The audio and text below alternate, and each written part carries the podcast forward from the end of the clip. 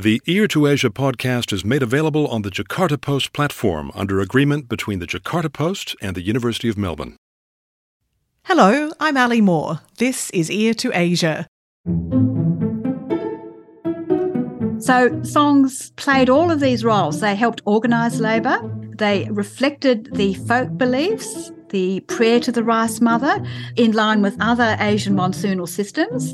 And it's in this context that the long songs evolved. And of course, being farmers and mostly male, what they loved to talk about was sex. So the sort of most popular stories were all about love affairs. In this episode, singing songs of rice, romance, and rebels in China's lower Yangtze Delta. Ear to Asia is the podcast from Asia Institute, the Asia Research Specialist at the University of Melbourne. The Yangtze is the longest river in Asia. It begins in the Tibetan Plateau, flows to the east across China, passes through the metropolis of Shanghai, and finally empties into the East China Sea. The Yangtze's lower delta region, which takes in Shanghai, a host of other industrialised cities, and a highly productive agricultural hinterland, has been the great generator of wealth for most of China's recent history. But before the advent of high speed trains and motorways, the product of four decades of economic reforms, Shanghai's hinterland was a tapestry of rice paddies, punctuated with numerous rivers, streams, and lakes. And although ethnically Han, the denizens of the Yangtze Lower Delta had their own languages, folklore, and moral codes, including long, detailed mountain songs. Today, in the wake of China's relentless march to modernisation and cultural homogenisation, the region's unique culture has all but disappeared. So, how did singers learn these epic songs, which are often several thousand lines long? How does today's population of the lower Yangtze Delta regard these cultural heirlooms? And what's being done to save the songs of the region?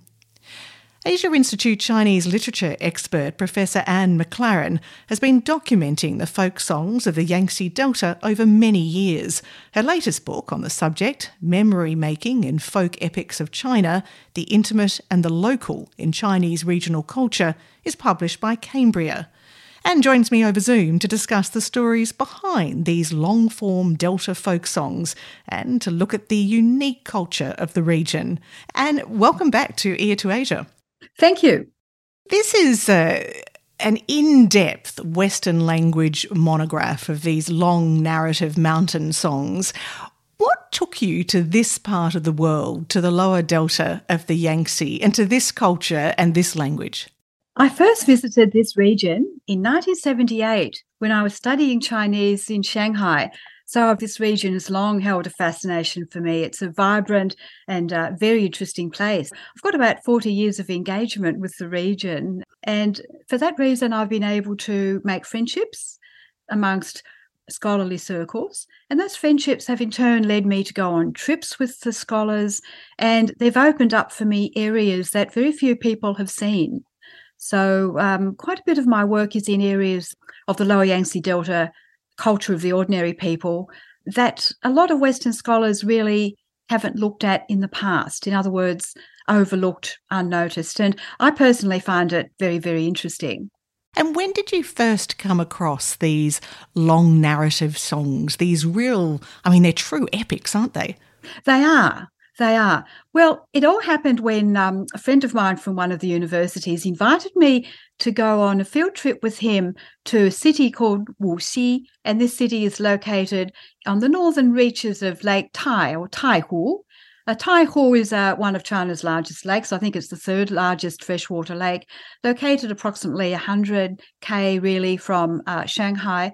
It took a while to get there in 2004, and we went immediately to an interesting lake, which was called Duck Village Lake, which I learned had lots of interesting folk stories dating back about 2,500 years associated with it. The Chinese have culture bureaus, which are run by the culture cadres in charge of the local sort of cultural activities in the region. So my friend introduced me to people who were singing. And uh, I just remember the impact of these, the loud voices and the long booming songs echoing across the lake. And then he said to me, these belong to a culture where they sing very long narrative songs. And this is the only region we've found so far, anyway, where Han Chinese people have these long narrative songs. I call them folk epics in my book. This is just to avoid having to say long narrative songs all the time, but they are really folk epics in style. And that's where I first came across them. Now, it wasn't possible for me to do research into that topic at that time. And in fact, the linguistic aspects were very challenging and very demanding. There were a number of transcripts, um, a number of volumes published, but the sheer amount of Wu which is Wu language sort of material, expressions in these long folk epics, made it very difficult for me to read them and gain an entry into that culture. So it took quite a while. It took quite a lot of effort and collaboration with Chinese scholars in order to allow me to actually read the Singer transcripts, make translations, and then try to figure out what they might have meant in the culture of the time to the people in the rice paddy fields, what they were trying to do, what were their their faith systems, why why was there this rice mother, which I found very interesting? Why was it always about rice? Why was rice portrayed as feminine? Things like that started to catch my eye. And the language, the Wu language that was used for these folk epics, is that still spoken today?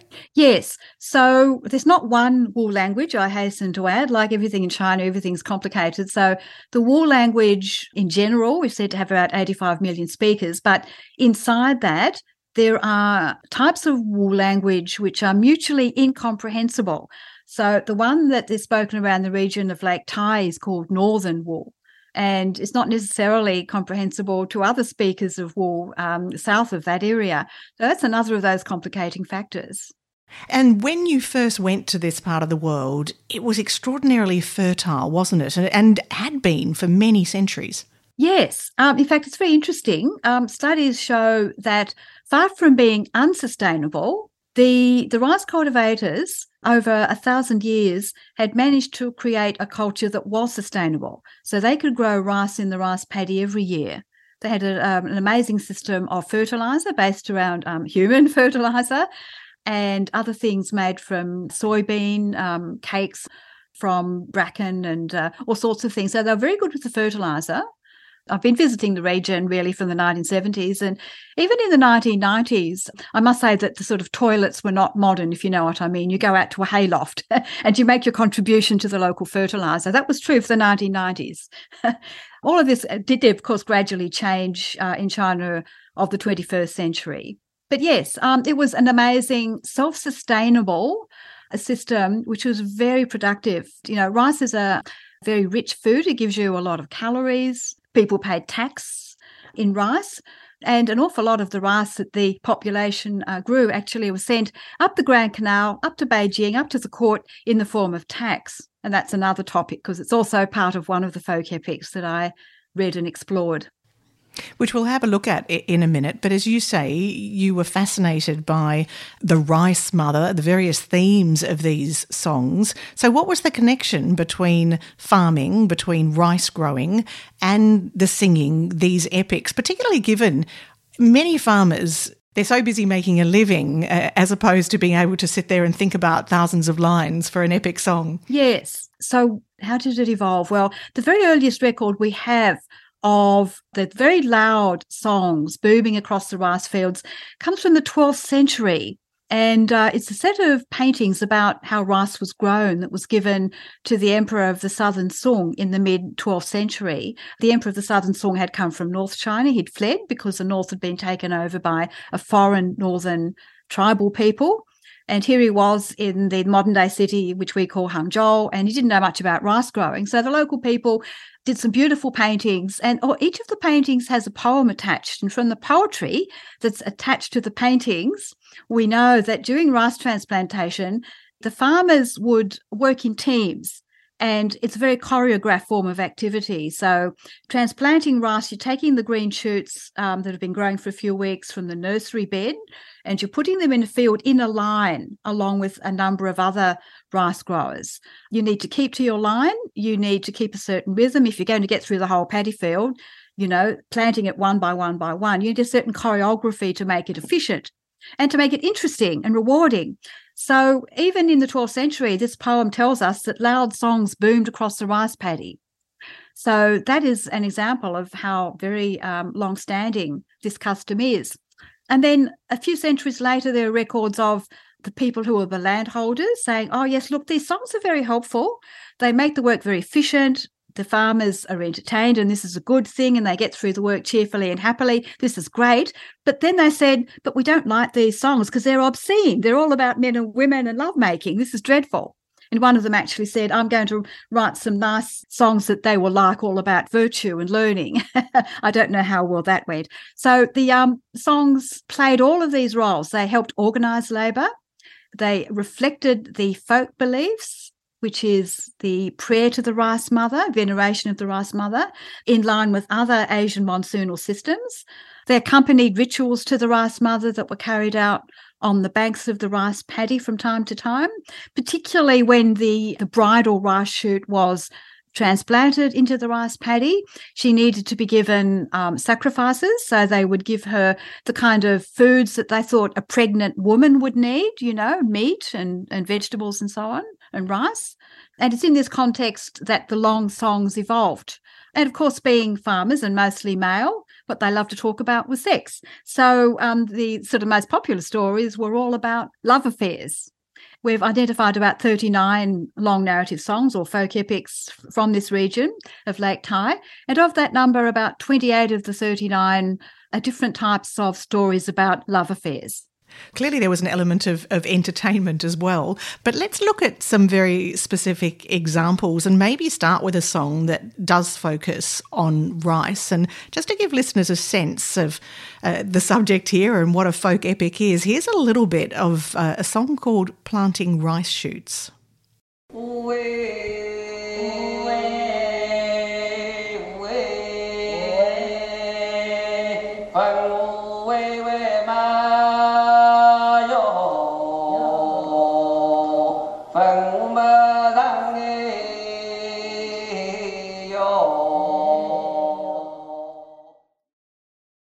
And you can hear the rhythm in that song. Anne, tell us a bit about it and, and maybe read us a little of the translation. Sure.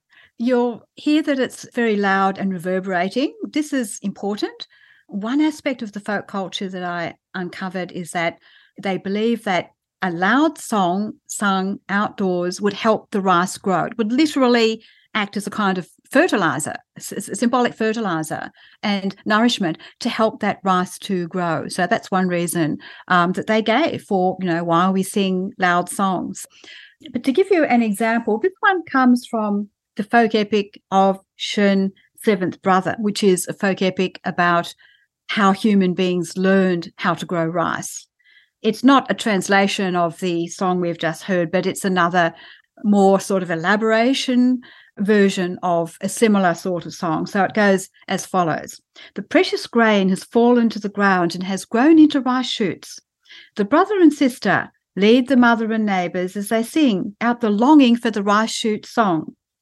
Tiny rice shoots, you understand the feelings of mankind. When you greet the wind, you shake your heads, your faces wreathed in smiles. Precious shoots, we urge you to grow three inches in a single night. We await the happy time when we can marry off to another field. The sister tossed the sacred rice seedlings as evenly as the heavenly maiden scattering nectar from flowers. And the brother worked the bunches with his fingers, arousing the lotus flowers to open up their buds. Their ease, their hands moved quickly as round after round of songs rang out, the rice transplanting song was sung again and again. The rice shoots grew mature and conceived ears of grain. The brother and sister wept warm tears like broken lines of pearls cascading down. Leading the mother and villagers, they walked from the eastern edge to the western bank, from the north to the southern corners, carefully inspecting the rice crop. The song of longing for sun seeds rang out like triumphal drums in the palace of content. So, Anne, it's very much, I mean, there's a, a, direct correlation there, isn't there, between the growing of the rice and, and the human reproduction cycle? Well, There is indeed. And I think that's the link between the sacred. I actually have a chapter on the sacred and the secular and how you can't separate them very easily. It's about procreation, it's about survival, it's about making sure that humans have rice to eat and that human beings reproduce like the rice and have children, especially sons, I must add. In fact, the word for seeds sounds the same as the word for sons. That's why I call them sun seeds, just to capture that idea there. But yes, it's about procreation, it's about the survival of the whole community, and it's about working together to achieve a common goal. And about showing respect for the sacred rice? It's absolutely about veneration of the rice and the feminine principle and one characteristic that I do find interesting about the folk epics in general is that although in some ways the stories draw from broader Chinese culture, they almost invariably have strong female characters. And I do find that very interesting, including some very positive female warriors. And we're calling them uh, folk epics. We're talking about how they're long narrative. That little bit that you read us of that particular song, what would that have been? Uh, a quarter of the song? A tenth? Uh, how long are we talking? Well, in this particular case, the one I read out is part of um, a long narrative song. It comes from a man called Qian Afu, and the transcript that we have is 800 lines, which is not long. There is a longer version available, which is about 2,500 lines, but this is a mixed arrangement of songs sung by three different singers. But people who who met Qian Afu, ah who sadly passed away some years ago, so I didn't get to meet him, but um, folklorist who did asked him, you know, how how long could the song go on for, and he would say something like two to three days, which means that he would have included all of the known rice growing songs in this folk epic, which is about rice growing. So, in other words, he could make it endlessly long. So long as they could recall the stock material, recall the songs of the past, the most adept and talented of the amateur folk singers could, you know, just keep on going endlessly, virtually, kind of spinning out the story. As long as their voice held out, I'm as long as their voice held out. Obviously, they would, would stop. You know, when they say several days, they kind of don't mean 24 7. They mean that there would be sessions and they'd have lunch and there could be a nap, then they'd come back and do it again, that sort of thing through the day. And w- were they sung by both men and women? They were. And one of the most powerful is sung by a woman called Lu Ah Mei. This is another, I think, valuable aspect of all folk culture, uh, sort of generally. It's nowhere near as patriarchal um, as Chinese written culture. So you really get women taking part when you don't have to read and write, learn all those thousands of characters, you know, which women don't get the chance to do. Women take part in other genre. So um, women not only figure as highly positive characters in folk epics. They also sang.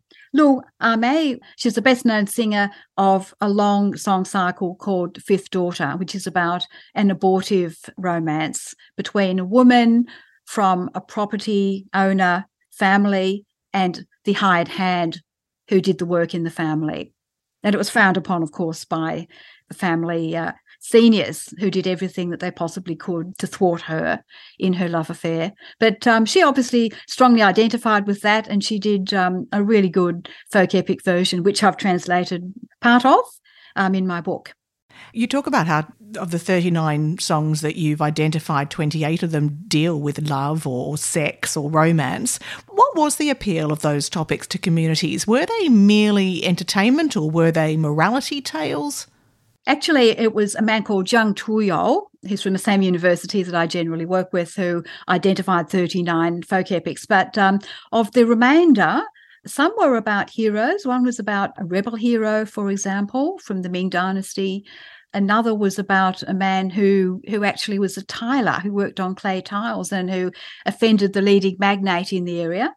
And there were others that told uh, sort of mythological stories about the white snake, which is a famous story in China. So there's quite a broad range. Morality tales, there's a very tiny number. So, what was the appeal of the romance, the sex, the the forbidden love stories that dominated? Was it just entertainment? It was mostly entertainment, but I also think it related to the code of morality built around rice cultivation. So I've mentioned that the rice shoot was transferred from the nursery bed, which was seen as like the young girl's natal home. She was taken out. Remember that young girls didn't choose their partners in marriage. They were not allowed to choose their partners in marriage.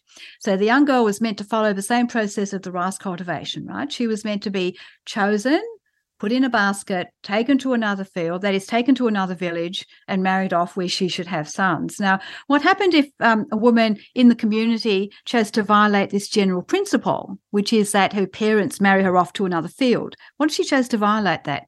What if a young woman, you know, if a good family um, falls in love with a hired hand and she has an affair, what happens then? unfortunately, what happens and what I found is that they almost always have tragic ends. The the woman is very often forced to commit suicide. Um, she'll either hang herself or she'll take her own life with a knife. The man, if he's a hired hand or a lower sort of class individual, will be punished. But in some of the stories, like for example, the one about where a brother in law goes to fetch his little sister, in that particular folk epic, very interesting folk epic, um, the man basically takes his wife's younger sister through deception, through capture, he rapes her on a boat and he gets away with it. And um, that type of folk epic is a very challenging one for us. Yes, that's called Going to Fetch the Wife's Younger Sister. Can you maybe read a little of that one? Yes.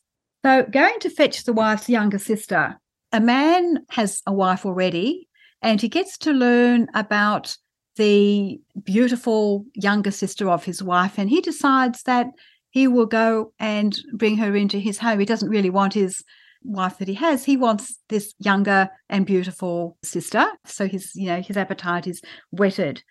He hits on a scheme to go to the the home of the in-laws and to say, "Oh, look, my wife is sick. She needs someone to look after her. Please let me take the younger sister so she can look after her older sister." The in-laws fall for this because, after all, he is an older man. He's a kinsman, and they trust him. And the girl goes on the boat. The singer spends a lot of time dwelling on the stages of the boat trip. And it's from that section that I'm going to read now. She also sometimes the, the singer could be male or female. The singer also does spend some time in some cases outlining what happens next, the actual sexual act itself. Um, and I think this would have been the highlight in days gone by. Modern day singers tend to, um, how can I put it, elide that particular section, but they do spend a lot of time on the boat trip where the man attempts to seduce the girl. Okay, so I'm going to read from a passage about the boat trip where the singer is very carefully building up tension. Everyone knows what's going to happen. There's no surprise here, but the tension involved in what will the girl do when she when she realizes what's going to happen. I should add that she's in a low-lying poling boat. So there's only two people on the boat. There's a brother in law. He's standing upright, poling the boat along, and she's sitting on the boat. It's a very small boat. There's no cover. He rocks the boat and pulls on the rope. The prow cleaves the water with a thwacking sound. He rocks the boat and pulls on the rope. Both banks rise high with tangled grass. He rocks the boat and pulls on the rope. He stops the swaying boat with a very loud thwack so clearly, the brother in law has found a relatively protected and secluded place with tangled grass where he can stop the boat and carry out the act. In another similar version of the same folk epic, we're told that the girl comes out into the boat looking as beautiful and innocent. She's a virginal young girl, probably a teenager. She comes out looking like the goddess of mercy. The brother in law offers her drops of muddy water from the tip of his boat pole. So, this is a custom in some areas. And this is the idea that if you sip muddy water from the pole tip, your, your stomach can cope with the rocking of the boat. In other words, the muddy drops will protect and shield her from sickness and misfortune. But the irony of this seeming protection from evil soon becomes very apparent. So, I'll just read from this singer now. The little girl got all dressed up to go on the boat. The brother in law led her by the hand as she stepped on board. She sipped three drops of muddy water from the tip of the pole. She drank as if this was indeed the elixir of life. With his pole, he moved the prow and turned the boat around. The little sister felt sick in her stomach with fear. The brother turned his head and said to her, A dyke of floating duckweed blocks the way ahead. That is actually the end of the singer transcript. The singer didn't go on. She didn't really need to because she'd brilliantly created, and this was a woman singer, Lu Amei. She'd just brilliantly created the kind of terror that any young girl would um, feel when she realizes he's going to stop the boat, something's going to happen to her. In versions of this story that I've read and translated after the rape, or, you know, as it's sort of written, you know, as an act of seduction, they arrive at the home of the brother in law his wife, she looks at the crumpled dress of the sister. She notes her hair's in disarray. And she says, What have you been doing? Have you been sleeping with my husband? And the sister tries to explain that she was captured and deceived, but the sister is completely unrelenting and she blames it all on the little sister, not on the husband. The sister then says, Well, I've lost face in the family. She goes and hangs herself from the rafters. And then there are some versions of the story where the singer adds on a bit where the older sister comes back as a bird and she condemns and derides the younger sister, or she even blinds her and scalds her with water. Yeah, so this is a story which is really quite kind of challenging for us, I think. It, well, absolutely. I mean, all, all of that. What does it say about the social mores of the day? Well, it clearly shows male control because in this case, all the, the variants of the story I've read, the man is always gets away with it and they don't really have a concept of a woman is coerced and therefore she feels she hasn't got any choice. If you look at the legal situation, if a woman wants to accuse a man of rape, she has to prove, she has to sort of demonstrate that she fought him to the point of death. So, what this means is that the poor girl on the boat, she either submits or she throws herself in the river and drowns. If she doesn't do that, then she's not demonstrating virginal purity and she is to blame. So that's what it tells us about the sexual mores of that age. Um, the other thing it tells us is that when the, the folklorists learned of this story and they made inquiries, people said, well, look, this is an actual marriage practice that sometimes men do marry the um, younger sister because usually they can do this and not pay a bridal price. So it's an easy thing to do. They would often do it if the older sister had died. So if she sickened and died, then they'd um, essentially marry the younger sister and they wouldn't need to pay a bridal price. So it reflects an actual practice that took place in the lower Yangtze Delta region and it reflects sort of patriarchal cultural mores, which are certainly frowned upon in the present day.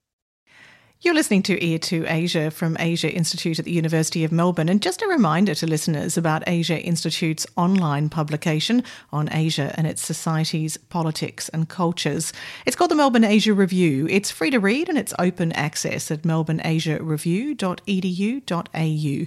You'll find articles by some of our regular Ear to Asia guests and by many others. Plus, you can catch recent episodes of Ear to Asia at the Melbourne Asia Review website, which again you can find at Melbourne asiareview.edu.au.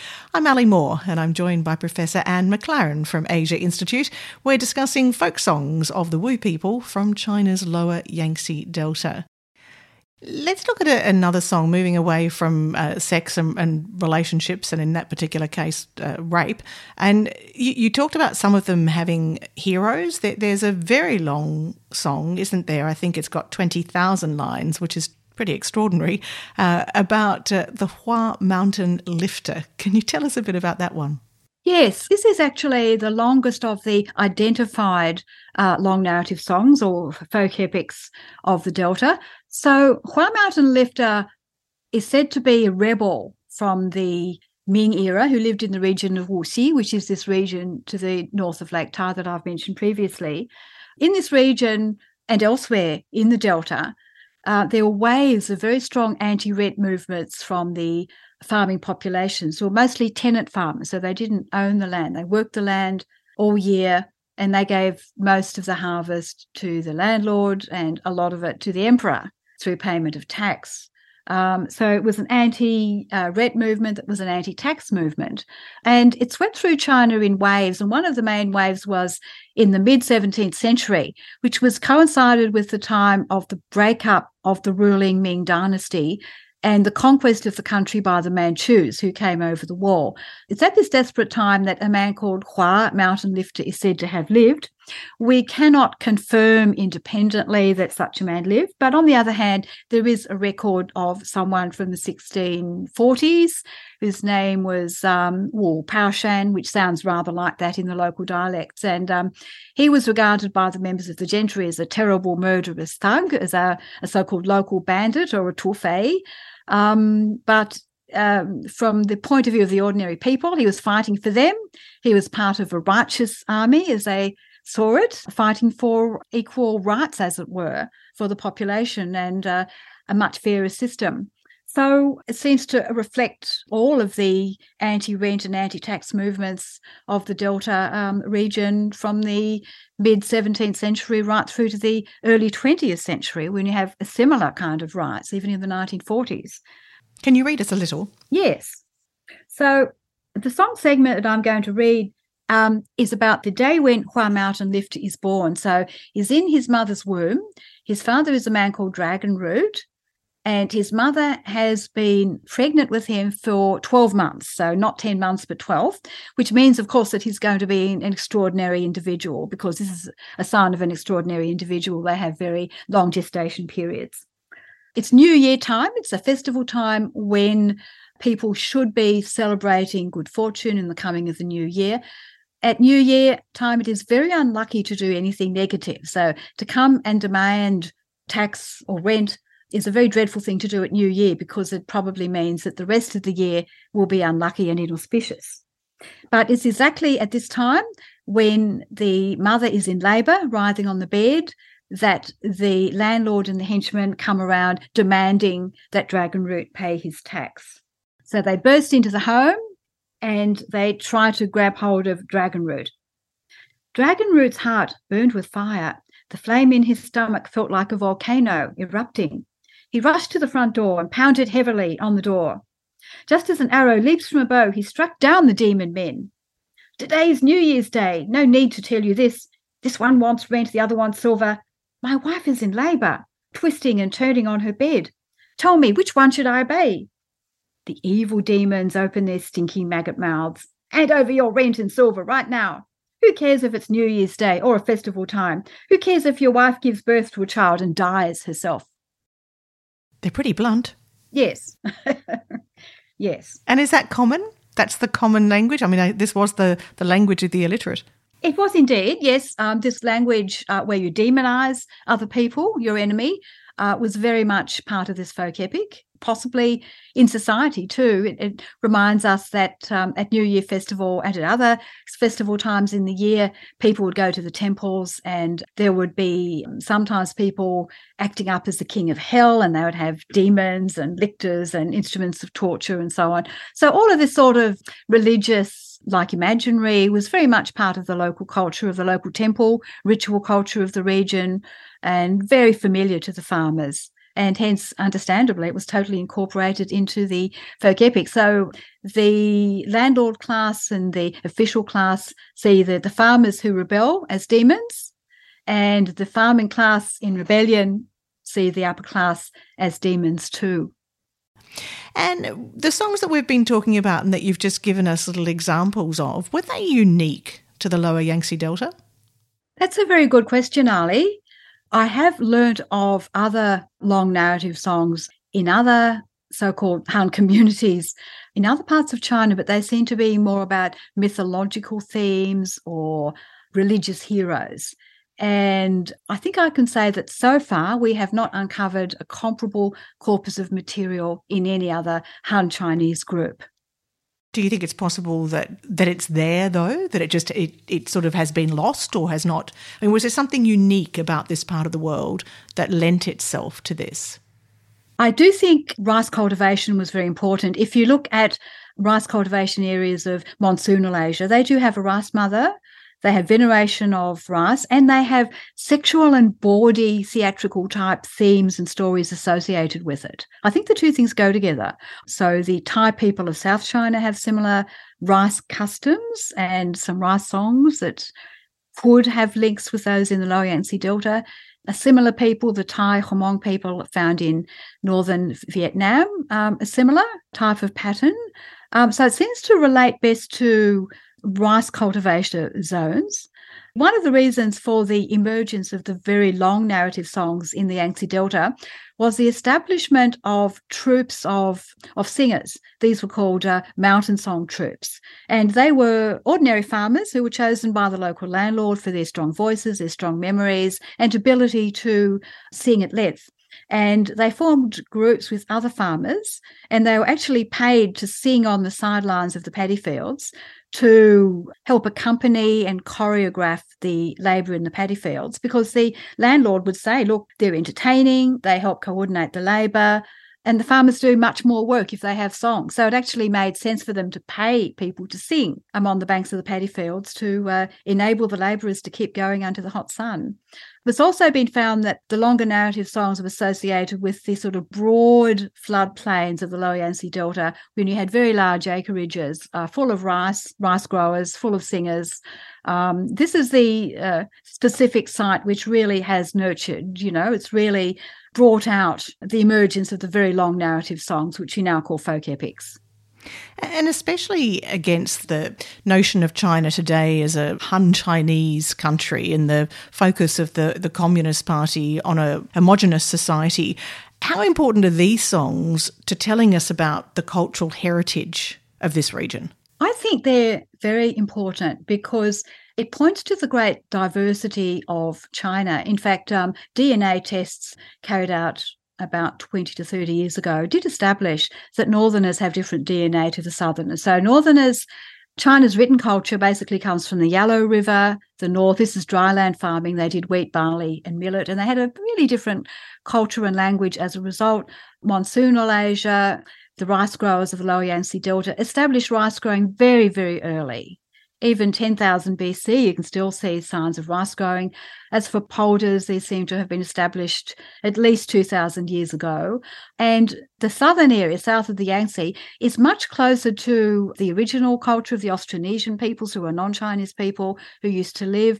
Their culture um, reflects to an extent this very ancient substrata, which is not Chinese, it's actually Southeast Asian, monsoonal Asian in origin. So not to understand this represents a loss. It means that uh, you know China is somehow homogenous and uniform when actually historically it's never been like that. I mean, when we think of China, it's got what 9.6 million square kilometers of space in the present day. Europe has about 10 million, it's only slightly larger. Europe has about what 50 sovereign states, and China has one sovereign state in that same landmass. Sort of think that it's all uniform and exactly the same. It would be rather like saying that Norwegians and Maltese, you know, are similar and the same. Well, we know that they're not. They've been uh, shaped very much by their geographic range and diversity, by their different languages. And um, they would say, yes, they're European, but they're not uniform. And um, I think in, in the, the past, what made Chinese civilization great is that, like Europe, it accommodated many different peoples, languages, and religions. And the attempt at uniformity, coercive uniformity, I would call it, in the present day, to me represents a loss to the great richness of Chinese civilization. And if, if we look at China since uh, communist China. How have these songs fared specifically under the CCP? Uh, in the 50s, for example, they were infused with a revolutionary theme, weren't they? And, and used for propaganda purposes. Yeah. So the Communist Party has long had a rather ambiguous relationship with China's regional culture.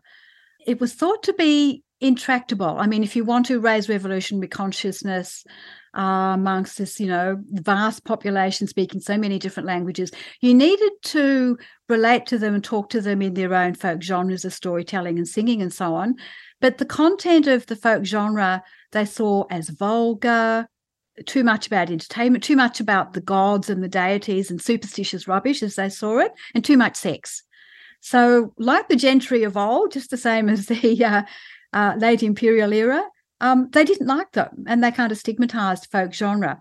So after 1949, when uh, Chinese folklorists, now armed with Marxist theory, came down to villages in the lower Yangtze Delta, what they tried to do is collect the transcripts of the singers and then they'd look at them and say now okay now how can we rewrite these and teach them again to the population and infuse them with revolutionary consciousness so that happened in the 1950s Um, during the Cultural Revolution, all of the old folk song genres and uh, everything, in fact, to do with past Chinese culture was regarded as part of the so called Four Olds, which had to be done away with. So there was burning of the books and um, torture by Red Guards of people who were folk singers. Even some of the folk singers I've been looking at who sang wonderful songs, even they were, you know, tortured during the Cultural Revolution uh, which took place from 1966 to approximately 1976, which is the year of the death of Mao Zedong.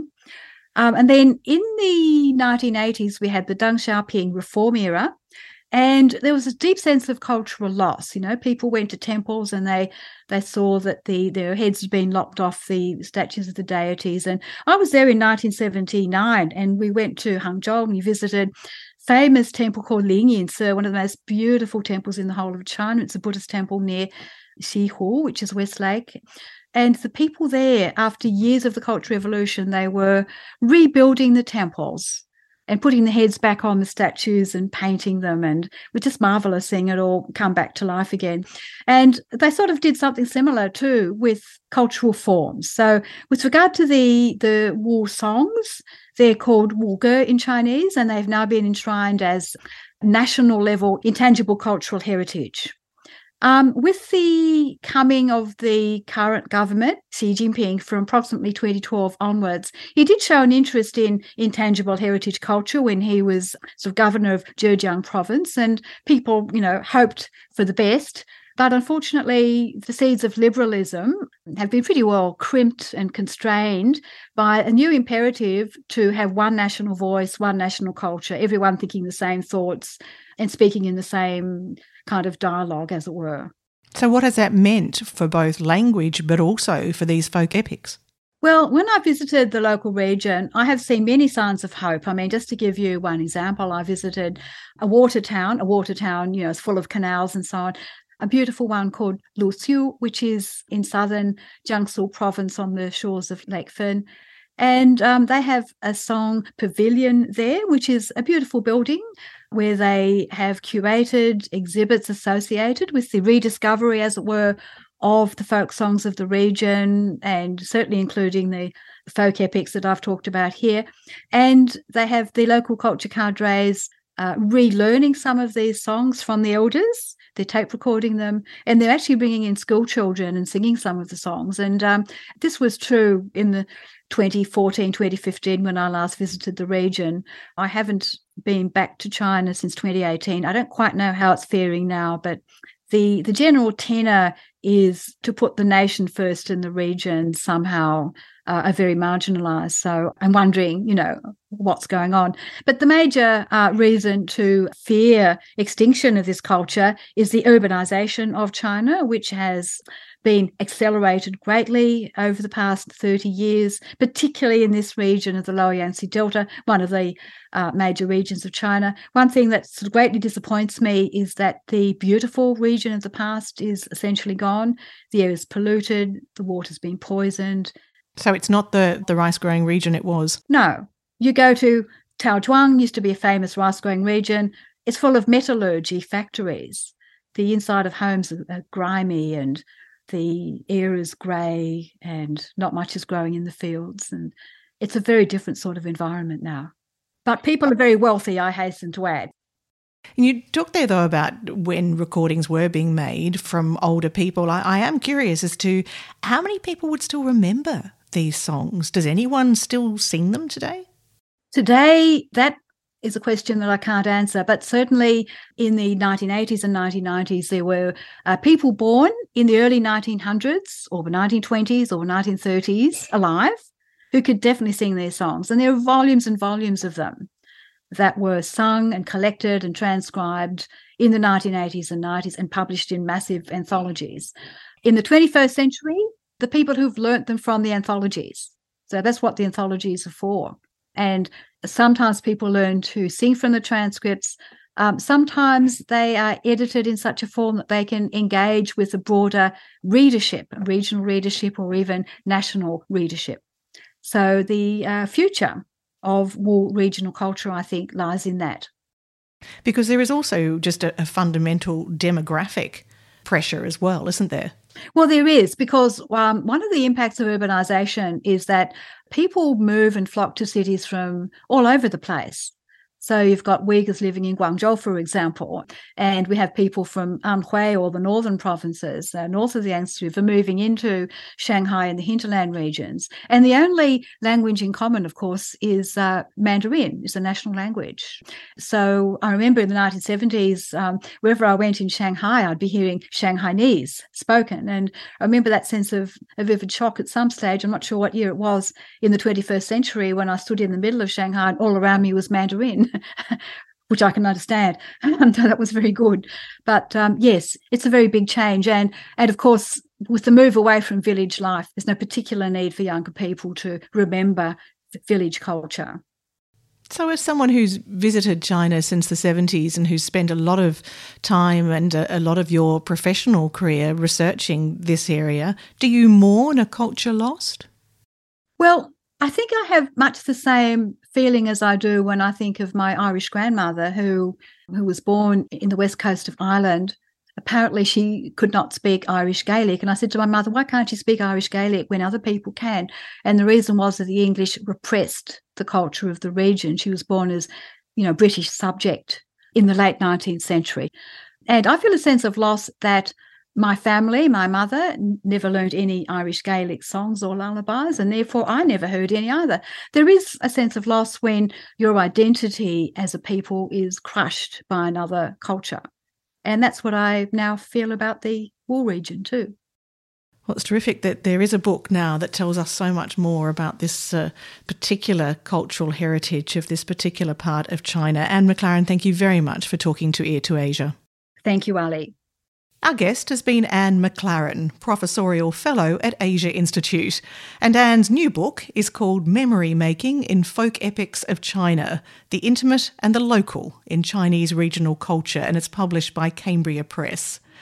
Ear to Asia is brought to you by Asia Institute of the University of Melbourne, Australia.